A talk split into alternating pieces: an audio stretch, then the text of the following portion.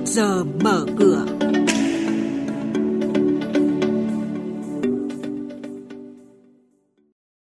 Thưa quý vị và các bạn, trước giờ mở cửa ngày hôm nay, chúng tôi xin chuyển đến quý vị và các bạn những thông tin chính sau đây. Lãi suất và sức ép hai chiều, bất động sản sẽ bị kiểm soát cho vay chặt chẽ hơn trong năm 2022. Tổng công ty đầu tư và kinh doanh vốn nhà nước SCIC tiếp tục chọn bán vốn theo phương thức đấu giá cả lô. Và ngay sau đây, biên tập viên Hà Nho và Bá Toàn sẽ thông tin chi tiết. Thưa quý vị và các bạn, lãi suất đang cần hạ thêm để hỗ trợ phục hồi kinh tế, song nỗi lo lạm phát tăng cao khiến lãi suất rơi vào thế rằng co. Trong khi đó, việc ngân hàng nhà nước đặt mục tiêu tăng trưởng tín dụng đạt từ 13 đến 14% trong năm nay và cao hơn so với tăng trưởng huy động vốn khoảng 1 đến 2% cũng là yếu tố khiến lãi suất thị trường 1, khu vực dân cư và tổ chức chịu áp lực tăng nhẹ. Điều này khiến lãi suất tăng hay giảm đều đang chịu sức ép.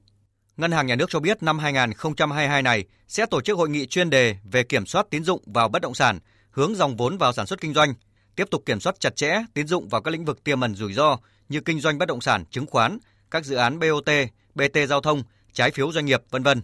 Riêng tín dụng bất động sản, chứng khoán sẽ siết chặt hơn so với năm ngoái. Năm 2022, Tổng công ty Đầu tư và Kinh doanh vốn nhà nước SCAC sẽ thực hiện nhiều thương vụ đấu giá cả lô. Cụ thể, SCAC vừa khởi động đăng ký thoái toàn bộ 51% vốn chủ sở hữu tại công ty cổ phần quản lý bảo trì đường thủy nội địa số 4, mã là DT4, từ ngày 17 tháng 1 đến ngày 15 tháng 2 năm nay. Ước tính thương vụ có giá trị khoảng 4,2 tỷ đồng. Chủ tịch DT4 Dương Hải Thanh cũng chính là người sẽ mua vào lượng cổ phiếu do SCAC bán ra. Lựa chọn phương thức đấu giá cả lô, ông Đinh Việt Tùng, Phó Tổng Giám đốc SCAC, phân tích. Qua thống kê, tại vì đến thời điểm này SCC bán gần 1.000 doanh nghiệp rồi, thì thấy rằng vấn đề là bán cả lô là hiệu quả nhất. Bán lẻ thì có cái chuyện là tại các doanh nghiệp này thì đều về cơ bản đều có các cổ đông nhà đầu tư chiến lược ở trong đấy rồi.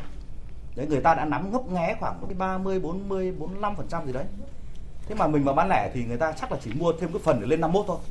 Và cái phần lẻ còn lại là SC là ngồi coi như là nhìn cuộc trao cuộc chơi người khác, trong khi mình cũng không hoàn thành được bản vốn. Có rất nhiều bài học. Từ cái bài học thực tiễn, vấn đề có thể thống kê kinh nghiệm và vấn đề thực tế là vấn đề bán vốn. Tất nhiên không phải cái nào cũng bán cả lô, mà khi bán cả lô thì chúng tôi đều có sự phân tích đánh giá à, để thấy cái phương án nào hiệu quả hơn. Quý vị và các bạn đang nghe chuyên mục Trước giờ mở cửa thông tin kinh tế vĩ mô, diễn biến thị trường chứng khoán, hoạt động doanh nghiệp niêm yết. Trao đổi nhận định của các chuyên gia với góc nhìn chuyên sâu, cơ hội đầu tư trên thị trường chứng khoán được cập nhật nhanh trong trước giờ mở cửa. Hôm qua, Ủy ban Chứng khoán Nhà nước đã ban hành quyết định về việc xử phạt vi phạm hành chính trong lĩnh vực chứng khoán và thị trường chứng khoán đối với ông Trịnh Văn Quyết, Chủ tịch Hội đồng Quản trị Công ty Cổ phần Tập đoàn FLC, mã FLC, với số tiền 1,5 tỷ đồng – Đồng thời, ông Quyết bị áp dụng hình thức xử phạt bổ sung là đình chỉ hoạt động giao dịch chứng khoán 5 tháng. Ủy ban chứng khoán nhà nước đang tiếp tục phối hợp với cơ quan chức năng xử lý vụ việc. Xin chuyển sang thông tin hoạt động doanh nghiệp niêm yết. Trong bối cảnh giá cổ phiếu của Tổng công ty Cổ phần Đầu tư Phát triển Xây dựng mã là DIG giảm sàn phiên 12 tháng 1, thì công ty cổ phần kinh doanh địa ốc Him Lam đã bán ra hơn 2,8 triệu cổ phiếu DIG, giảm sở hữu từ 13,54% xuống còn 12,98%.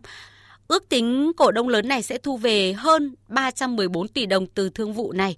Hiện thì cổ phiếu DIG vẫn giữ nguyên mức giá sàn 83.700 đồng một cổ phiếu, ghi nhận giảm hơn 30% so với đỉnh gần nhất. Công ty cổ phần đầu tư châu Á Thái Bình Dương, mã API, dù đã điều chỉnh tăng kế hoạch kinh doanh nhưng lợi nhuận sau thuế năm 2021 vẫn vượt mục tiêu đề ra là hơn 34%. Kết thúc năm 2021, doanh thu thuần của API ghi nhận hơn 1,168 tỷ đồng, gấp 2,4 lần so với năm trước. Như vậy năm qua, API lãi hơn 200 tỷ đồng, vượt 34% kế hoạch. Công ty cổ phần thép Vicasa, mã là VCA, bất ngờ báo lỗ hơn 6 tỷ đồng trong quý 4 năm ngoái. Đáng chú ý là biên lãi gộp VCA sụt giảm đáng kể từ mức 4,3% cùng kỳ xuống chỉ còn 2,5%. Kết quả này ghi nhận lần đầu tiên công ty thua lỗ kể từ quý 1 năm 2015. Trên thị trường chứng khoán, đáng chú ý, nhóm vốn hóa lớn hồi nhẹ đầu phiên giúp VN Index tiến gần về mốc tham chiếu. Tuy nhiên, đó chỉ là cú đòn gió, lực bán mạnh trở lại khi cầu vừa mới phục hồi. Nhóm chứng khoán, bất động sản tiếp tục giảm sàn và cận sàn hàng loạt. Nhóm ngân hàng là tích cực nhất nhưng cũng đã quá nửa mang sắc đỏ. Chốt phiên, VN Index ở mức 1.438,94 điểm, HNX Index ở mức 421,21 điểm.